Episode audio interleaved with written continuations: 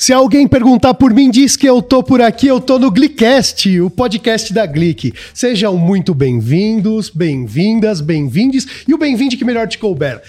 É, hoje nós vamos falar sobre neuropatia diabética. Acho que aqui hoje a gente tem um tema relevante, importante, que eu tô com duas convidadas que vão me ajudar a contar histórias de vida, como tra tratamentos e putz, tirar um monte de dúvida que eu tenho, eu imagino que todo mundo deve ter. Então, eu estou aqui hoje com a doutora Nancy Huang, médica neurologista pela USP é, e médica de estilo de vida, é, certificada internacionalmente pela International Board of Lifestyle Medicine e pelo Colégio Brasileiro de Medicina do Estilo de, estilo de Vida. Seja muito bem-vinda, doutora Nancy. Eu que agradeço, um prazer muito grande estar aqui. Que legal. E também estou aqui com a Heloísa Malieri, que convive com diabetes tipo 1 há mais de 37 anos, tem neuropatia diabética e tem um trabalho muito, mas muito bonito é, no perfil Eloiabete. Seja muito bem-vinda, Elo. Muito obrigada, Gabriel. Obrigada pelo, pela Glic, por essa oportunidade de falar sobre um assunto que faz parte do meu propósito de vida, que é a neuropatia diabética. Que legal. E assim, eu queria começar com um bate-papo, mas eu queria que antes vocês se apresentassem, contassem um pouquinho de quem é a doutora Nancy na fila do SUS. Saí da fila do SUS faz um tempinho, porque eu desisti do SUS. é, complicado. Bom, meu nome é Nancy, eu sou formada pela Pinheiros, FIMUSP, e um, neurologista, residência, pós-graduação, mestrado, doutorado em neurociências. E nessa trajetória de 26 anos de formado. é melhor não falar, mas tudo bem. Pode soltar. Entrou na faculdade quanto tempo pra gente fazer conta? Não, é brincadeira. Isso eu não vou contar, vou deixar o trabalho para você fazer o cálculo, tá? Combinado. Uh, então, residência, uh, neurologia. Uh, eu tive um período também na indústria farmacêutica, então eh, tenho tido bastante experiências na vida, não só na parte clínica, mas também com outras abordagens para tratamento, uhum. né? principalmente para dor crônica, por isso que eu entrei né, nessa caminhada com mindfulness, com atenção consciente e também a, acabei me certificando como médica do estilo de vida, porque eu acredito piamente que a prevenção né? O controle da doença tem que vir em primeiro lugar. Que né? legal, muito bom te Obrigada. conhecer. E Elo, apresente-se.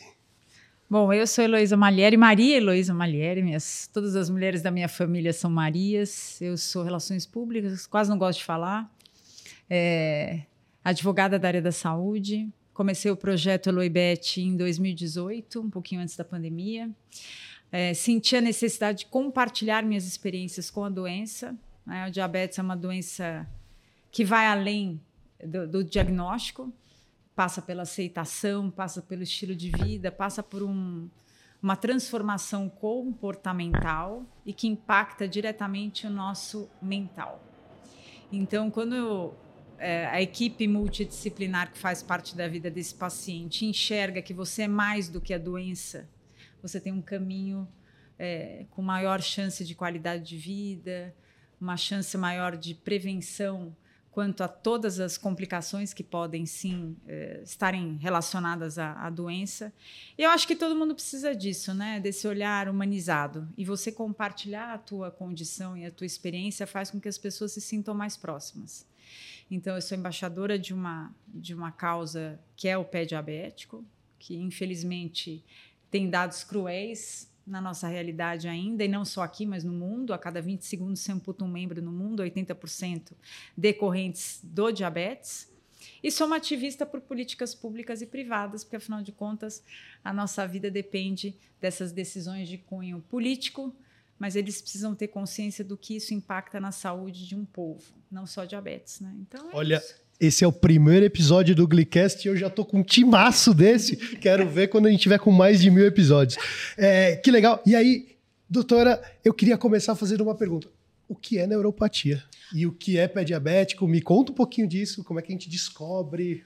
Por favor. Bom, a gente sabe que diabetes, pelo fato de ter uma, uma quantidade excessiva de, de, de glicose no sangue, uh, essa presença de excesso de glicose no sangue um, traz algumas consequências para nervo, especificamente, por dois caminhos. Né? A, o próprio açúcar é muito tóxico para o nervo, diretamente.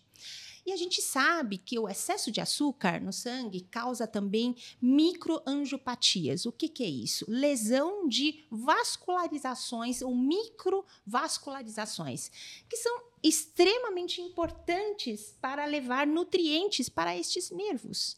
Então imagine aquele nervo bem compridinho que vai até o dedo do pé, né?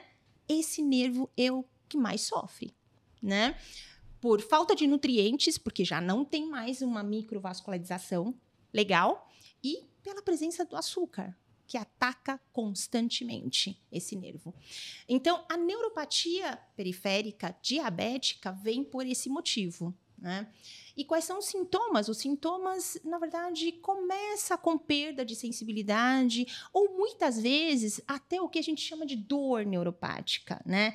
Então, as dores neuropáticas são sintomas que mais, que mais chamam a atenção, porque realmente traz desconforto.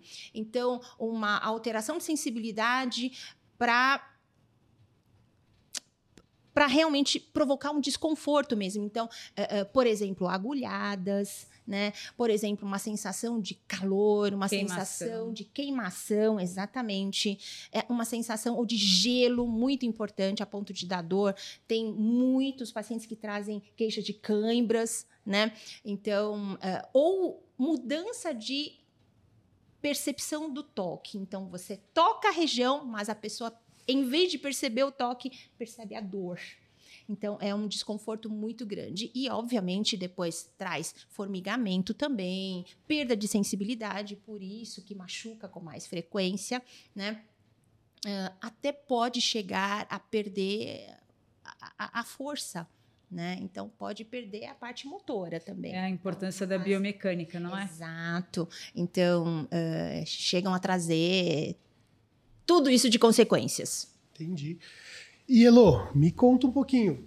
Paciente com diabetes tipo 1, mas me conta, diagnóstico, diagnóstico como chegou? Diagnóstico aos 11 anos. Né, em 1985, eu fui presenteada pelo Papai Noel no dia 25 de dezembro. e eu sou de uma família italiana, libanesa e portuguesa, sempre em volta da mesa, era super gordinha, adorava comer. E de repente minha vida virou do avesso e eu não sabia o que. Na verdade, você não tem a, a, a a real noção do que é diabetes, né? ainda mais quando criança. É um diagnóstico familiar. É a família que vai sofrer todo o impacto de passar para a criança de uma forma leve, o que é muito difícil. Então, é, falando em, em neuropatia, eu já comecei com alguns sinais quando eu estava na minha fase adulta, lá pelos 20 anos, mas sem a mínima noção do que era, porque eu só fui descobrir que eu já sentia esses sintomas mais tarde, quando eu comecei o projeto, Elo e Beth. Então, fazendo uma retrospectiva, eu já tinha sinais de que algo não ia bem. Então, uma passagem que me marcou, que a doutora trouxe agora, que falou dessa questão de, de dor e, e, da perda da sensibilidade, quanto isso é, é importante. Eu estava em Ubatuba com uma amiga e nós fomos fazer uma trilha e eu estava de chinelo havaiana e eu falei para a Ju, falei, Ju, esse chinelo está me atrapalhando. Ou seja, a minha biomecânica já estava comprometida porque eu não conseguia prender o chinelo nos pés. E eu tirei. Ela falou, pelo amor de Deus, está um calor do cão. O chão está quente. Eu falei, eu não sinto, eu sou resistente à dor. que é a coisa do ser humano de se acostumar com tudo e tá tudo bem, vamos que vamos. Cheguei na casa dela, saiu toda a minha sola do pé. Meu Deus. Não me lembro como eu me recuperei super bem mas já era uma, um, um, indicativo de que eu já tinha um comprometimento. Eu não sabia ainda qual era o grau da neuropatia, mas eu já tinha uma neuropatia instalada. Então, a, a coloração da pele, a perda de pelos. Eu só fui descobrir isso quando eu estava grávida da minha primeira filha. Eu tive uma bolha embaixo do, do dedinho, no pé esquerdo. Eu estava caminhando com a minha mãe na, na pista, fui tirar a meia e falei: Ixi, uma bolha.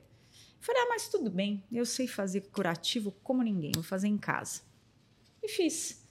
qual que, o que, que eu fui descobrir depois? Que a ferida que você tem do lado de fora, por menor que seja, ela é um sinal de que alguma coisa não vai bem, porque a ferida do diabético é uma úlcera que vem de dentro para Uhum. fora. Quando eu desbridei esse lugar, era um rombo no meu pé, que é, eu tenho foto, é um negócio. Você fala, meu Deus. E eu tive uma parte de negligência. Então, quando a gente fala da prevenção, é a conscientização do paciente, qual é o papel ativo dele na condição que ele convive 24 horas. Eu não tenho como ter um, um médico, seja de qual especialidade, o tempo inteiro para falar: olha, o que, que eu faço? Você tem que ter essa consciência de que sinais do corpo devem ser interpretados como: opa, deixa eu pesquisar, deixa eu ver o que eu preciso. Mas para ele pesquisar, ele precisa ter uma consciência. E eu não tinha. Não estou culpando ninguém, não. Eu acho que são, são alertas para a gente entender aonde nós temos que é, buscar minimizar falhas dentro de um sistema que não dá conta de todo mundo. É por isso que tem que trabalhar desde a educação, né? Desses Desde médicos, É. né?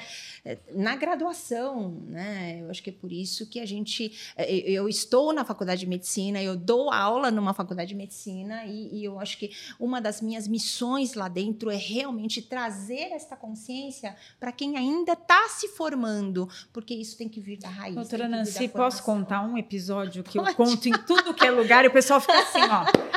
Quando eu tinha uns 20 e poucos anos, eu tive uma ferida no pé. Eu tive algumas feridas no, no- calcanhar, por conta de bota, por conta de calçado que não era o ideal. Eu, eu, como toda mulher gosta de salto, eu usava salto 10, né? E andava na rua, enfim. E uma vez eu fui parar no hospital privado, com uma ferida. É uma coisa completamente que te deixa vulnerável, porque ninguém gosta. A ferida cheira, ela não é bonita. E falaram: olha, eu vou te encaminhar para o departamento de feridas do hospital. Que maravilha! Vem uma enfermeira maravilhosa, ela vai te atender. E naquela época eu não sabia tudo, mas eu já, eu já pesquisava. E ela começou a, a limpar a minha ferida com uma certa força. Eu falei: a senhora pode me dar licença um pouquinho? Assim, eu não sei muito disso, mas eu, eu- eu- pelo que eu estudo, a senhora precisa respeitar a minha borda.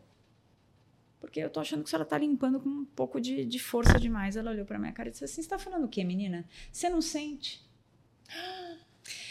Puxa. Eu amo os profissionais de saúde porque eu não estaria aqui no auge do quase 4.9 se eu não tivesse dado as mãos para essas pessoas que me acompanharam. Mas existe uma classe de profissionais que perdem a humanidade. E quando você perde a humanidade, você perde a capacidade de atender o outro. Eu me senti violentada, frustrada. Eu falei, eu não sinto, mas a senhora não tem o direito de me machucar e não vai ser a senhora mais que vai me atender. Ela saiu da sala e comecei a chorar. E você sabe, o que eu, o que eu ouço aqui nesse, nessa conversa é muito da importância da educação do paciente. Você, ao conhecer que, um- pelo menos um pouco, Mínimo. como você está dizendo, do, do- do- da, da questão, do, do- da condição, você conseguia trazer de volta para a sua. para entender que aquilo poderia ser uma violência, aquilo poderia ser algo. Mas, Gabriel, mesmo se a pessoa não sabe, é, daí eu vou. Aqui é uma, uma reflexão minha para a gente discutir. Eu acho que tá, estão se perdendo algumas coisas assim. É, quando eu falo de uma relação paciente-profissional de saúde, nós, como pacientes, sempre colocamos o profissional de saúde num, num patamar de Deus. Isso é errado. Sim. São dois seres humanos que ocupam lugares diferentes. O respeito tem que ser pautado nessa relação. Eu posso desconhecer, mas eu falo para as pessoas: não se submetam a, a atitudes que te desrespeitem como humano ali. Perfeito. Eu estou numa situação vulnerável de saúde. Eu estava, uma coisa ruim, é, vai na tua autoestima. Eu vivenciei isso durante muito tempo. Quando uma pessoa olha para você e fala, nossa, o que, que você está falando, menina? Você não sente?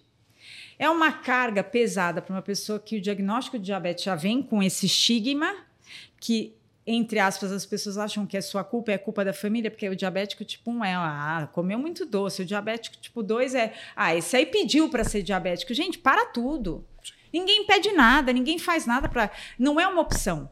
Talvez por uma falta de educação, de, bom, de boa saúde, de alimentação, é tão mais complexo do que você julgar o outro. Deixa o julgamento de lado e atende aquela pessoa do jeito que você gostaria de ser atendido. Nossa, você está falando assim é, uma coisa que dentro da medicina do estilo de vida a gente muda realmente toda a concepção de abordagem e a relação médico-paciente. A relação médico-paciente, eu concordo com você, na minha época, a gente recebe, inclusive, ensinamentos dos nossos professores que a gente sabe mais do que eles. É, sempre foi uma relação muito paternalista Exato. e gente talvez consiga achar uma contratualista, Exatamente. alguma coisa mais. Exatamente. E o paciente realmente está numa situação mais vulnerável. Então, assim, é, é fácil você exercer a sua autoridade naquele ambiente fechado entre você e um vulnerável, Sim. né? E ainda se a educação que a gente recebia era uma educação que a gente tem que estar tá lá em cima e ele tem que respeitar, ele tem que obedecer aquilo que eu estou mandando. Eu estou mandando. Olha essa, essa frase. Eu estou mandando e ele tem que obedecer. Analogicamente, né? na, no juri, na parte jurídica, eu falo que o juridiquês, né? Eu sou o hipossuficiente. Eu sou a parte que te, tenho menos poder. Eu sou o hipossuficiente. Então, essa relação, ela começou... A humanização traz duas pessoas. É. Pessoas exercendo papéis diferentes, que é isso. Quando você vai em alguns profissionais de saúde, eu com 14 anos tem uma, uma lembrança. Eh, são poucas as lembranças que eu tenho na minha vida da infância. Isso tem um pouco a ver com a parte emocional do diabetes, não sei. Mas eu lembro de estar no, médico, que até hoje tem muito nome. Eu, como advogada, não posso falar por ética. Mas estava eu no sofá, meus pais sentados, ele na mesa, ele não se dignou olhar para meus pais. E ele dizia assim: sua filha vai infartar aos 18 anos. Vocês já podem se preparar. Porque eu vou explicar.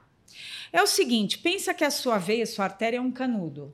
E ela começa a tomar água com açúcar e aquilo vai virando um caramelo, um caramelo, um caramelo, até que entope aquela veia, ela vai, vai explodir, ela vai infartar. Só que eu, quando eu falo 14 anos, se a gente traz isso para os dias de hoje, 14 anos é uma, é uma adolescência quase adulta. Na minha época era uma menina, Sim. de tudo, de brincar de boneca.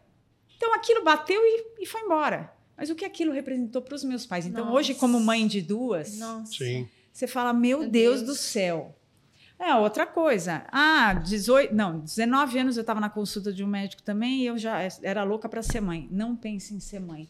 Maternidade e diabetes, junto com o hipotireoidismo de Hashimoto que eu tenho, que é outra doença autoimune, não combinam. Então, nem sonhe em ser mãe. Que direito essa pessoa tem de me tolher Sim. a escolha de eu quero arriscar? Porque é um direito que eu tenho de arriscar, sabendo de todas as complicações, de todos os perigos, de tudo que permeia uma maternidade de uma pessoa diabética. Eu tenho direito, sim. Eu fui mãe aos 39 e aos 42. Você sabe é. que a gente Não. acaba falando muito em Glick, né? Qual que, é, qual que é a nossa missão, né? É que alguém que tenha diabetes tenha diabetes vira uma vírgula. Eu uso só o Glick. Eu não estou, eu não estou sendo patrocinada, é verdade. O único aplicativo que eu tenho é o Glick porque eu acho de fácil manuseio. Que legal ouvir. É verdade. E olha, olha, que isso não foi o, Não convite, foi combinado. Não veio por isso, veio por Foi pelo pé. Neuropatia, tá? Então, é, a gente E aí, só para eu puxar de volta um pouquinho pra, também para o tema neuropatia, eu queria falar um pouquinho sobre como diagnosticar, como que a gente olha para esse tema mais cedo, a gente chega no, no, tema antes da ferida, antes de um momento em que a gente já esteja chegando, talvez até.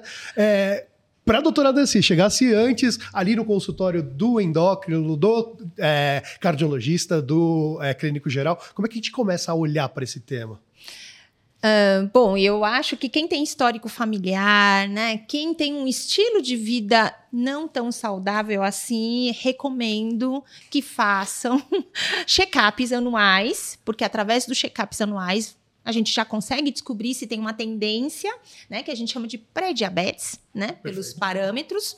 Uh, mas, normalmente, o médico, o médico de família, aquele médico de confiança que você passa periodicamente, uh, ele examinaria, né, as extremidades e quando ele detecta algum tipo de alteração de sensibilidade, ele também pode correr atrás para ver se, né, tem o quadro de diabetes Legal. Esse exame é aquele com filamentinho que a gente vai, cutu vai cutucando alguns pontos no pé e a gente vai sentindo isso. Talvez um médico mais generalista, ele não faça com esse filamento, tudo bonitinho, tem kit, bonitinho até, que os endócrinos usam bastante, né? Mas eles pegam o algodão, ou eles vão com o dedo, Com mesmo. dedo mesmo. Eles vão tem, sentindo extremidades. E aqui, tá tudo certo? E aqui, o que, que você tá achando aqui? Tá igual aqui? Né? Então, ele vai percorrendo as áreas. Né? Então, não é um exame difícil. É um exame que você faz em 30 segundos. Mas é um exame esquecido. Exato. De É. novo, entra na questão da formação. Eu tenho, tenho um né? amigo, tenho um amigo não, tem um médico endocrinologista, o Dr. Fádulo, que é presidente da NAD. Incrível, das por coisas- sinal, tá? Uma, é, e eu, eu, eu, eu fiz, eu faço parte desse programa do pé com ele, ele faz, ele é um dos médicos ali, ele diz assim, o endócrino deveria é, cumprimentar o seu paciente não pelas mãos, no pé. Tocando Porque- o paciente, então, né? É tão eu- importante. A gente ouve cada vez mais, em 2023, que as pessoas não têm os pés examinados. Uhum. Então, por que, que eu falo da, da outra parte da responsabilidade do paciente? Quanto mais ele sabe, eu chego e falo: o senhor não vai ver meu pé? O senhor precisa. o senhor- por, por favor, o senhor vem aqui. Eu nunca tive meus pés analisados, vou contar. Eu tive o privilégio, antes da pandemia, de participar do mutirão que é feito em, na Bahia, em Itabuna, pelo Dr. Rafael Andrade, que é um médico maravilhoso. Ele está na 18 edição desse mutirão. E eu fiquei- primeiro que eu cheguei lá, meia hora de choro. Porque é uma realidade que você sabe, eu como advogada tenho isso muito na escrita, onde você traduz, mas eu tive a personificação de alguns personagens que eu vivi ao longo da minha vida de longe. E aí você começa a entender qual é a importância desse rastreio. Então, são enfermeiras treinadas que estão fazendo curso de enfermagem. E eu fui analisada por uma menina que chama Emily, que inclusive eu tenho no meu, no meu Instagram, conheci pessoalmente tudo lá. É, foi a primeira pessoa que fez o, a palpação, não sei, Sim. tudo com os dedos. Toque. Então, e uma coisa interessante, né? ela- é, depois eu conversei com ela, como é que ela analisa? Então, não adianta você pegar o pé do paciente com diabetes e olhar só para o pé dele. Por quê? Porque você tem que avaliar uma pessoa na sua vulnerabilidade que não vai se sentir é, bem falando que ele não, não está sentindo. Então, ele vai mentir. Eu já fiz isso. Você está sentindo? Tô. E ela está lá olhando para ele. Você está sentindo aqui? Tô. Quando ela não está tocando. Porque ela vai perceber que ali já tem uma alteração. E o treinamento do profissional faz toda a diferença nesse ponto. Toda. Faz. Legal. E aí, eu tava lendo ontem, me preparando aqui para essa conversa, tava lendo sobre é, hidratação, sobre tudo isso. O que, que hidratar faz diferença, não faz diferença? O que, que faz diferença no cuidado com o pé é, pro dia a dia de quem tem neuropatia? Toque seus pés todos os dias. Mas não é só para olhar, não. Toca, toca. A gente não toca. Eu falo que não é só para o diabético, não. Para a pessoa que convive com a condição. Quem que olha para os seus pés? Gabriel, você- quando você toma banho, que você lava os pés, você lava os pés com água suja que cai ou você sai do banho e lava com água limpa seus pés? Ah, Nunca lavei o pé com água limpa. Tô Doutora. Nancy, vou, lembra, anotar, vou anotar. Anote, pensar- doutora Nancy, a senhora também. Não, todo mundo vai lá, pega água e passa. Quem faz isso, passa um pé no outro e acabou. Então, Verdade. assim, é verdade. Então, nós não temos uma cultura de olhar para os pés com os cuidados que eles merecem. Eu falo que são os pés membros que nos permitem ir e vir. E a gente só se lembra quando alguma coisa acontece com eles. E o diabético não pode ter. Não pode se dar o luxo de só olhar quando tem alguma coisa. Eu falo que os pés são os nossos. É o cristal do diabético. Olha, eu não fazia isso. O que, que mudou de lá para cá? Eu tenho o meu ritual. Então, normalmente à noite eu pego, olho meu pé. De manhã também, antes de colocar qualquer calçado, porque como você perde a sensibilidade, por exemplo, eu tomo insulina de caneta. Perfeito. Quando você coloca uma agulhazinha, tem um negocinho verde para. E às vezes isso cai no chão. E várias vezes eu já pisei, a hora que eu fui colocar no sapato, estava grudado na minha sola. Se você anda com isso todo dia, o dia inteiro, machuca. Perfeito. Então, assim, olha os pés, a palpe. Não tem condição, a gente sabe que muitas vezes a pessoa não tem como, a mobilidade já está comprometida. Coloque um espelho no pé, peça para alguém olhar. não uma dica que eu ouvi? unhas. Meia branca. Meia branca qual- sem costura. Qualquer Exato. coisa que acontece está lá. Meia branca, co- corte as unhas. O pessoal tem mania de cortar unha redonda, não é. Eu falo, eu sei que não é todo mundo que tem acesso, mas procurem podólogos. Hoje, hoje existe uma. Eu falo que eles são ag- agentes de saúde primária. A podologia é um agente de saúde primária no cuidado dos seus pés. Não é gasto, é um investimento, sim. tem diferença, procurem pesquisar. Podologia com pedicure. Sim. Né? Porque o diabético precisa disso. Então, acho que o olhar os pés, uh, uh, sinal de, de unha enfraquecida, que é aquela unha que não cresce, falta de pelo e uma, um tom da pele brilhante e diferente do resto do corpo, corre para alguém. É, eu, eu acho que assim, complementando o que a Elo está falando, é super importante realmente ter esse, esse olhar, essa, né, essa percepção, né? Da mesma maneira que a gente tem o mesmo olhar para câncer de mama. A gente pede para ficar tocando mamas, né? Mas eu, eu, eu acho que além disso, talvez isso faça a gente ter um diagnóstico mais precoce. Mas como prevenir? Né? É estilo de vida. Né? Uh, uh, por isso que tanto endócrino, neuro, né, que cuida de neuropatia, o primeiro item que a gente cuida é como prevenir que você uh, não tenha o aumento da glicemia, que você mantenha realmente a sua glicemia ok, né? Porque é isso que vai prevenir. Porque muitas vezes, quando você percebe que você já não sente, você já está, pelo menos há seis meses, com uma glicemia descontrolada. Doutora, doutora ah, desculpa, Gabriel, rapidinho. Não, é uma coisa importante que eu, eu, fiquei sabendo só depois, mas o diabético tipo 1, ele tem indicação de rastreio de neuropatia após cinco anos do diagnóstico. Nunca me falaram isso. Sim. Sim. Para o tipo 1, gente, não é para o tipo 2, mas o tipo. Nunca me falaram nada. É porque o mecanismo é um pouco diferente, né? E, doutora, quando que, quando que a gente começa esse rastreio no tipo 1? Acho que a gente está falando de 5 anos. Tipo 2 é diferente? Outros tipo tipos 2. Na verdade, tipo 2, ele vem na fase adulta, ah. né? Ele é depois. Agora, tipo 1 é mais na infância mesmo. Não, mas o rastreio então, de neuropatia. Tô, eu queria mesma saber coisa. Disso. Mesma coisa. Mesma coisa. Normalmente, mesma pelo menos, coisa. doutora Nancy, pode me corrigir, mas por hoje não ter um, um não termos programas efetivos de, de diagnóstico precoce, Sim. O diagnóstico normalmente é tardio, então com o diagnóstico já vem o rastreio da neuropatia. Per Porque perfeito. normalmente. No Exato. No fim das contas, esse paciente vai acabar descobrindo, talvez primeiro a neuropatia, Sim, depois Exato, diabetes. porque é nesse. Sim. Normalmente quando ele tem uma ferida que não fecha. Perfeito. Aí ele vai ver. Quando chegar lá, a ferida é da diabética, ele não Infelizmente, sabia que tinha. né? Que aí vem toda aquela estatística Sim. que metade das Vamos pessoas pegar um diabetes. gancho? Por favor. Para um próximo pod- podcast? Combinado. Quando a gente fala de medicina preventiva, dessa prevenção que a doutora Nancy falou com tanto, né, com tanto conhecimento, qual que é o caminho? Políticas públicas, gente. Nós temos que dar acessibilidade de tratamento às pessoas que não têm nem insulina para cuidar da glicemia. É uma verdade isso. É uma pura verdade, né? Eh, agora, eh, eu acho que além das políticas públicas, eh, de novo, eu vou cair na educação. Não, Eu É, quero, a eu tô, tem uma pergunta que eu consequência. segurando aqui, mas é o É que é medicina de estilo de vida? Eu quero, eu quero muito ouvir isso, do que, que a gente está falando aqui. Que, A é medicina do estilo de vida é uma abordagem de prevenção das, das doenças, promoção da saúde, controle de várias doenças e muitas vezes a reversão de algumas doenças. Diabetes está. Né? Como uma das doenças que, na fase inicial, tipo 2, Sim. nós conseguimos reverter só com estilo de vida. Tá. Então, estilo de vida usa seis pilares que tem embasamento científico já para realmente trazer para os pacientes para a gente conseguir tudo isso, né? Promoção da saúde, controle do- da doença e até reversão em algumas, algumas delas. É, e quais são esses seis pilares que já têm embasamento científico? Todos nós conhecemos já. Alimentação saudável, Check. atividade física, né?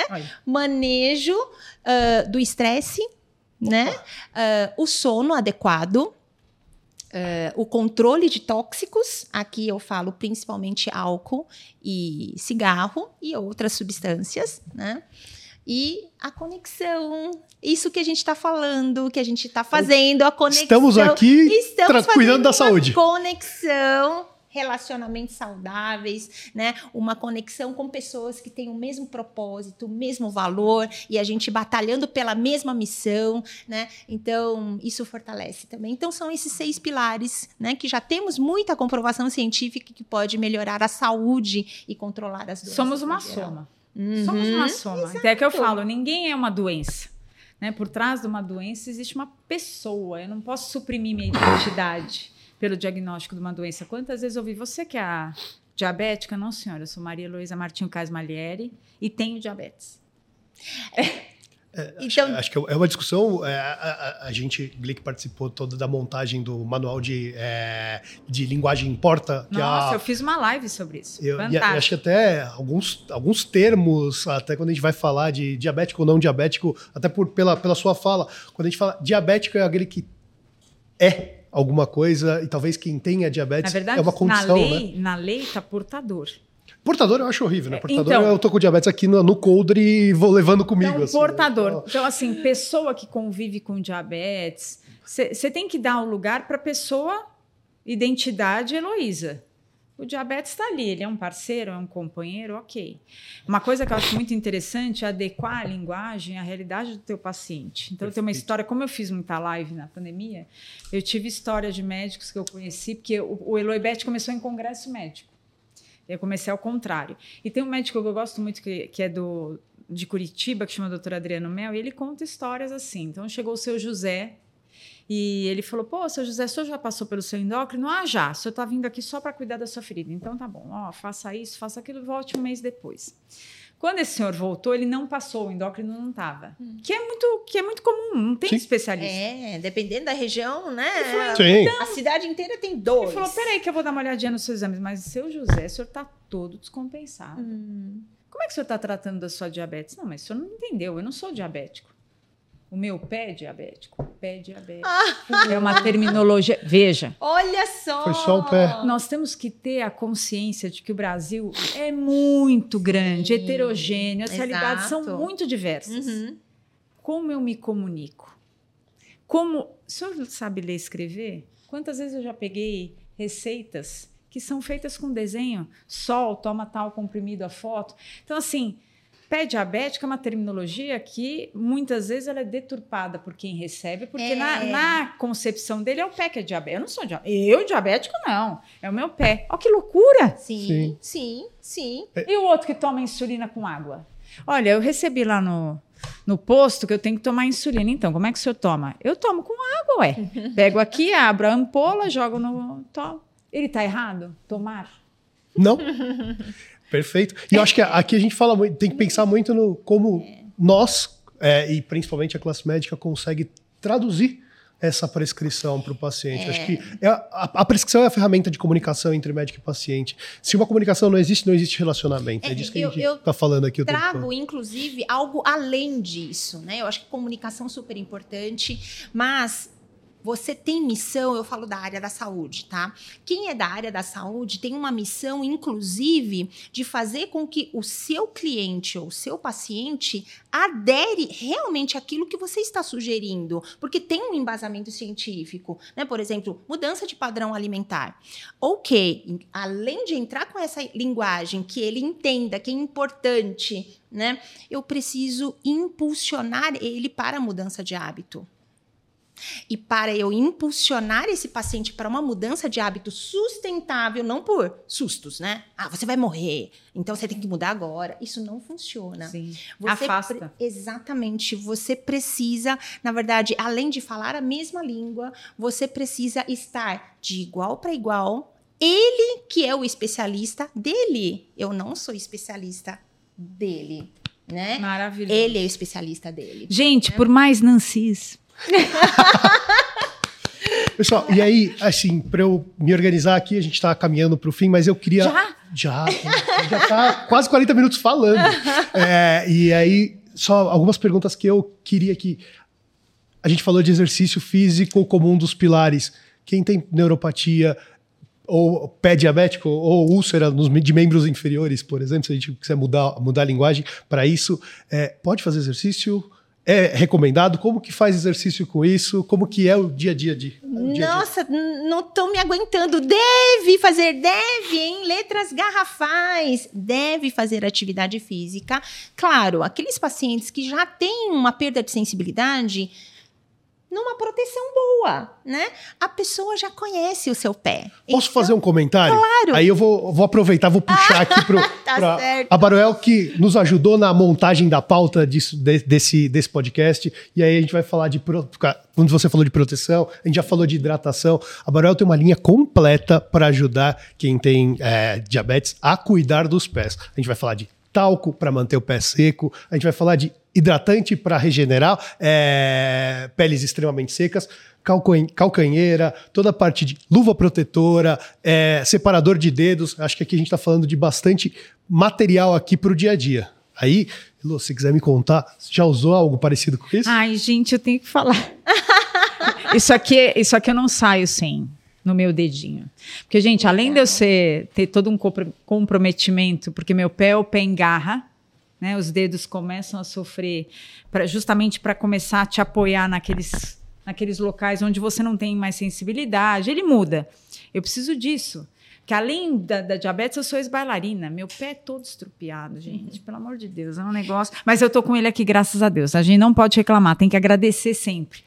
Eu uso bastante, eu acho que isso tem que estar tá mais pulverizado. As pessoas precisam conhecer que existem é, equipamentos, instrumentos para te auxiliar nesta prevenção. Então, a doutora Nancy falou da proteção, por exemplo, eu não posso. É, esportes com grande impacto. Por conta da falta de sensibilidade, a neuropatia traz um comprometimento ósseo, mas você não pode. Então, eu faço hidroginástica. Eu entro na, na piscina com aquele aquele, aquela botinha de neoprene, mas mesmo com a botinha eu coloco a dedeira que eu falo de silicone, porque querendo ou não tem um pouco de atrito, né?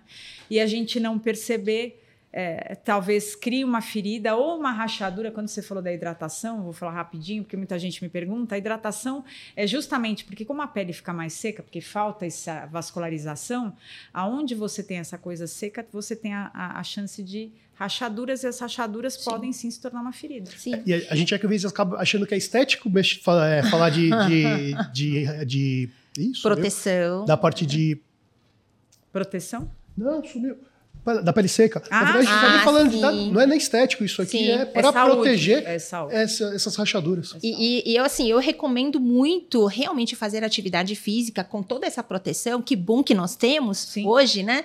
Uh, porque a atividade física faz com que a gente reduza a nossa resistência insulínica. O que, que é diabetes? Diabetes é porque a gente tem uma resistência insulínica enorme e o pâncreas precisa estar tá trabalhando que nem um louco para produzir insulina insulina para botar a glicose para dentro das células e isso faz com que pâncreas entre em falência e aí diabetes aparece. E aí o tipo 1 é, já é a falência. Já é a falência. Para o tipo 2, a atividade física é, é extremamente importante, é porque é por, porque na, no tipo 2 a gente consegue reduzir essa resistência insulínica através da atividade física. Muitas vezes, após a atividade física, a nossa célula muscular capta glicose de uma forma sem precisar da insulina. E aí você poupa pâncreas. Poupando pâncreas, você muitas vezes pode até reverter diabetes, dependendo do grau. Então, e para quem tem né, uma leve falência ou uma falência moderada de pâncreas, com atividade física você não exige tanto trabalho do pâncreas. Então, você mantém uh, o diabetes assim numa fase sempre leve, né? Usando Legal. muito pouco remédio. E aí, pessoal, comentário. Toda a linha de produtos da Baruel tá no Click Pharma, desconto bacana, o melhor preço do mercado você vai encontrar no Click Pharma, o QR Code está aqui embaixo, é só procurar lá. É, e acho que aí eu vou para o finalzinho, assim. E que forma que a tecnologia pode ajudar nisso? tudo, né? Eu diria tudo. tudo. Você que usa aplicativo, acho que você pode trazer a sua experiência mesmo, os benefícios, né? Desse ah, aplicativo. A tecnologia te traz um, um suporte que muitas vezes você não consegue. Então, a gente sabe que a grande maioria depende do SUS. É, nós não vamos culpar ninguém, porque não existe culpa, existe um, um sistema exausto. Então, médicos que às vezes têm ali 15 minutos para atender, porque a sala de espera está abarrotada de gente. Então, a tecnologia pode te suportar em te prover de informações, de orientações. Eu, uma das Fala coisas... da sua viagem depois. Qual viagem? Você falou, comentou agora fora, né? Ah, antes de a gente, faz né? antes, né? É, porque é uma porque daria para gravar um outro podcast com o que acontece ali cê, fora da sala. Você viu como é interessante a gente ouvir do paciente? Porque assim, a gente tem um entendimento do benefício. Sim. Mas cada paciente traz especificamente um benefício a mais pela pelo estilo de vida da pessoa. Você comentou lá fora que quando você tem a rotina, ok, Ah, talvez sim. o aplicativo, né, já tá dentro daquela rotina, mas quando você sai da sua Ah, rotina, é. aplicativo É espetacular. É tudo. Porque você tá fora da tua alimentação isso, casa. exato. Se às vezes você tá num evento que você vai falar, ai, olha, eu não como isso, viu? Como... Não dá, você vai ter que comer aquilo, não, senão você vai ter falta de açúcar. Então, nessa hora, o aplicativo é É fundamental. tudo. Então, assim, o que, o que eu quero dar uma puxadinha, talvez para um próximo podcast, depois dos mil, Queremos você aqui de volta. Olha aí, vambora. Eu Quase não gosto. Não, mas é isso. Quando eu falei de políticas públicas, é investindo em educação. Sim. Eu sou uma defensora de é, educação desde criança para o que é alimentação saudável de forma lúdica, o que é saúde. Porque você sabendo o que é saúde, você automaticamente inclui os seus amiguinhos que são diferentes de você. E o aplicativo trabalha na prevenção. Então, Né? Então é um passo antes de você detectar algo já está acontecendo. e essa geração, aplicativo essa realmente. geração, minhas filhas sabem de celular mais do que eu. E assim, para a área médica, isso nós traz o controle, né? A gente consegue visualizar tudo o que estava acontecendo nesses últimos 30 dias, então não adianta. Chegar no consultório e falar, esse aqui eu não Dizer, conto. "Hum, não é? hum, tá aqui, eu tô vendo, menino, né? Então, com isso, a gente impulsiona no sentido de mudança de hábito, né? Trabalhando de uma E forma a conexão sustentável. que a doutora fala, que é o que você é precisa. Você não pode bom. impor para o paciente para ele aderir. Não. Ele vai aderir, mas aderir sabendo que você está colocando dentro do tratamento a realidade que ele vive. Isso, exatamente. E agora, minha última, mas a última é sempre mais importante nesse caso aqui, porque chegando no final, primeiro eu queria agradecer o tempo de vocês. Eu aprendi demais, eu acho que todo mundo que vai assistir também tá, vai, vai aprender demais sobre o que é, como tratar, o que existe é, de tudo isso. Mas eu queria pedir uma mensagem de cada uma de vocês para quem está assistindo a gente. é, que ouviu sobre diabetes, sobre neuropatia, sobre medicina do estilo de vida. Qual é a sua mensagem final, doutora? Nossa, difícil, né? Mas assim, eu acho que é, é realmente a gente trabalhar, eu como da área da saúde, trabalhar na conscientização dos pacientes, ah, trazer bastante informações sobre medicina do estilo de vida, como prevenir a doença e como controlar a glicemia, mesmo tendo a doença, né? E fazer mudança de hábito de forma saudável, de forma sustentável, de forma feliz, sem muito sofrimento, né? E que dá para levar uma vida muito feliz, né? Ah, e nós temos tecnologias, nós temos produtos, né, que nos ajudam muito. A educação está melhorando, né? Então eu vejo muito bons cenários aqui, né? Mesmo com a doença. E a sua mensagem, Elô? Bom, eu como uma pessoa que convive com diabetes, só posso desejar que você se aceite. Eu acho que é um primeiro passo para uma para uma convivência feliz e leve com um diagnóstico que é um pedacinho de você, não é, não é o todo. É, não deixe seus sonhos para depois. É, siga com aquilo que você quer, tente realizar. Não é porque você tem diabetes que você vai ser privado. A vida é essa, nem tudo que você quer fazer você tem a certeza do sucesso.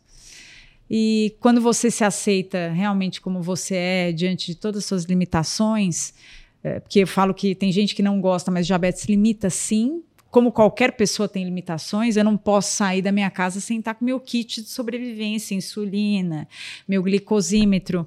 Enfim, a diabetes ela, ela tá junto e misturada com a, com a nossa vida. Eu não posso deixar ela em casa e sair feliz. Eu vou sair feliz também com ela ao meu lado. né? Então, se conheça, se aceite, busque informações não só da sua doença, como em tudo. Eu falo que o conhecimento liberta.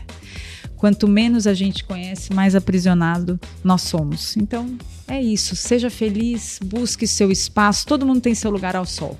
A diabetes não vai fazer com que você seja menos ou mais. É isso. Poxa, eu estou emocionado, de verdade. Pessoal, eu primeiro, obrigado. Obrigada. E Nós que aí- agradecemos. Espero que vocês tenham gostado. Eu adorei, sinceramente.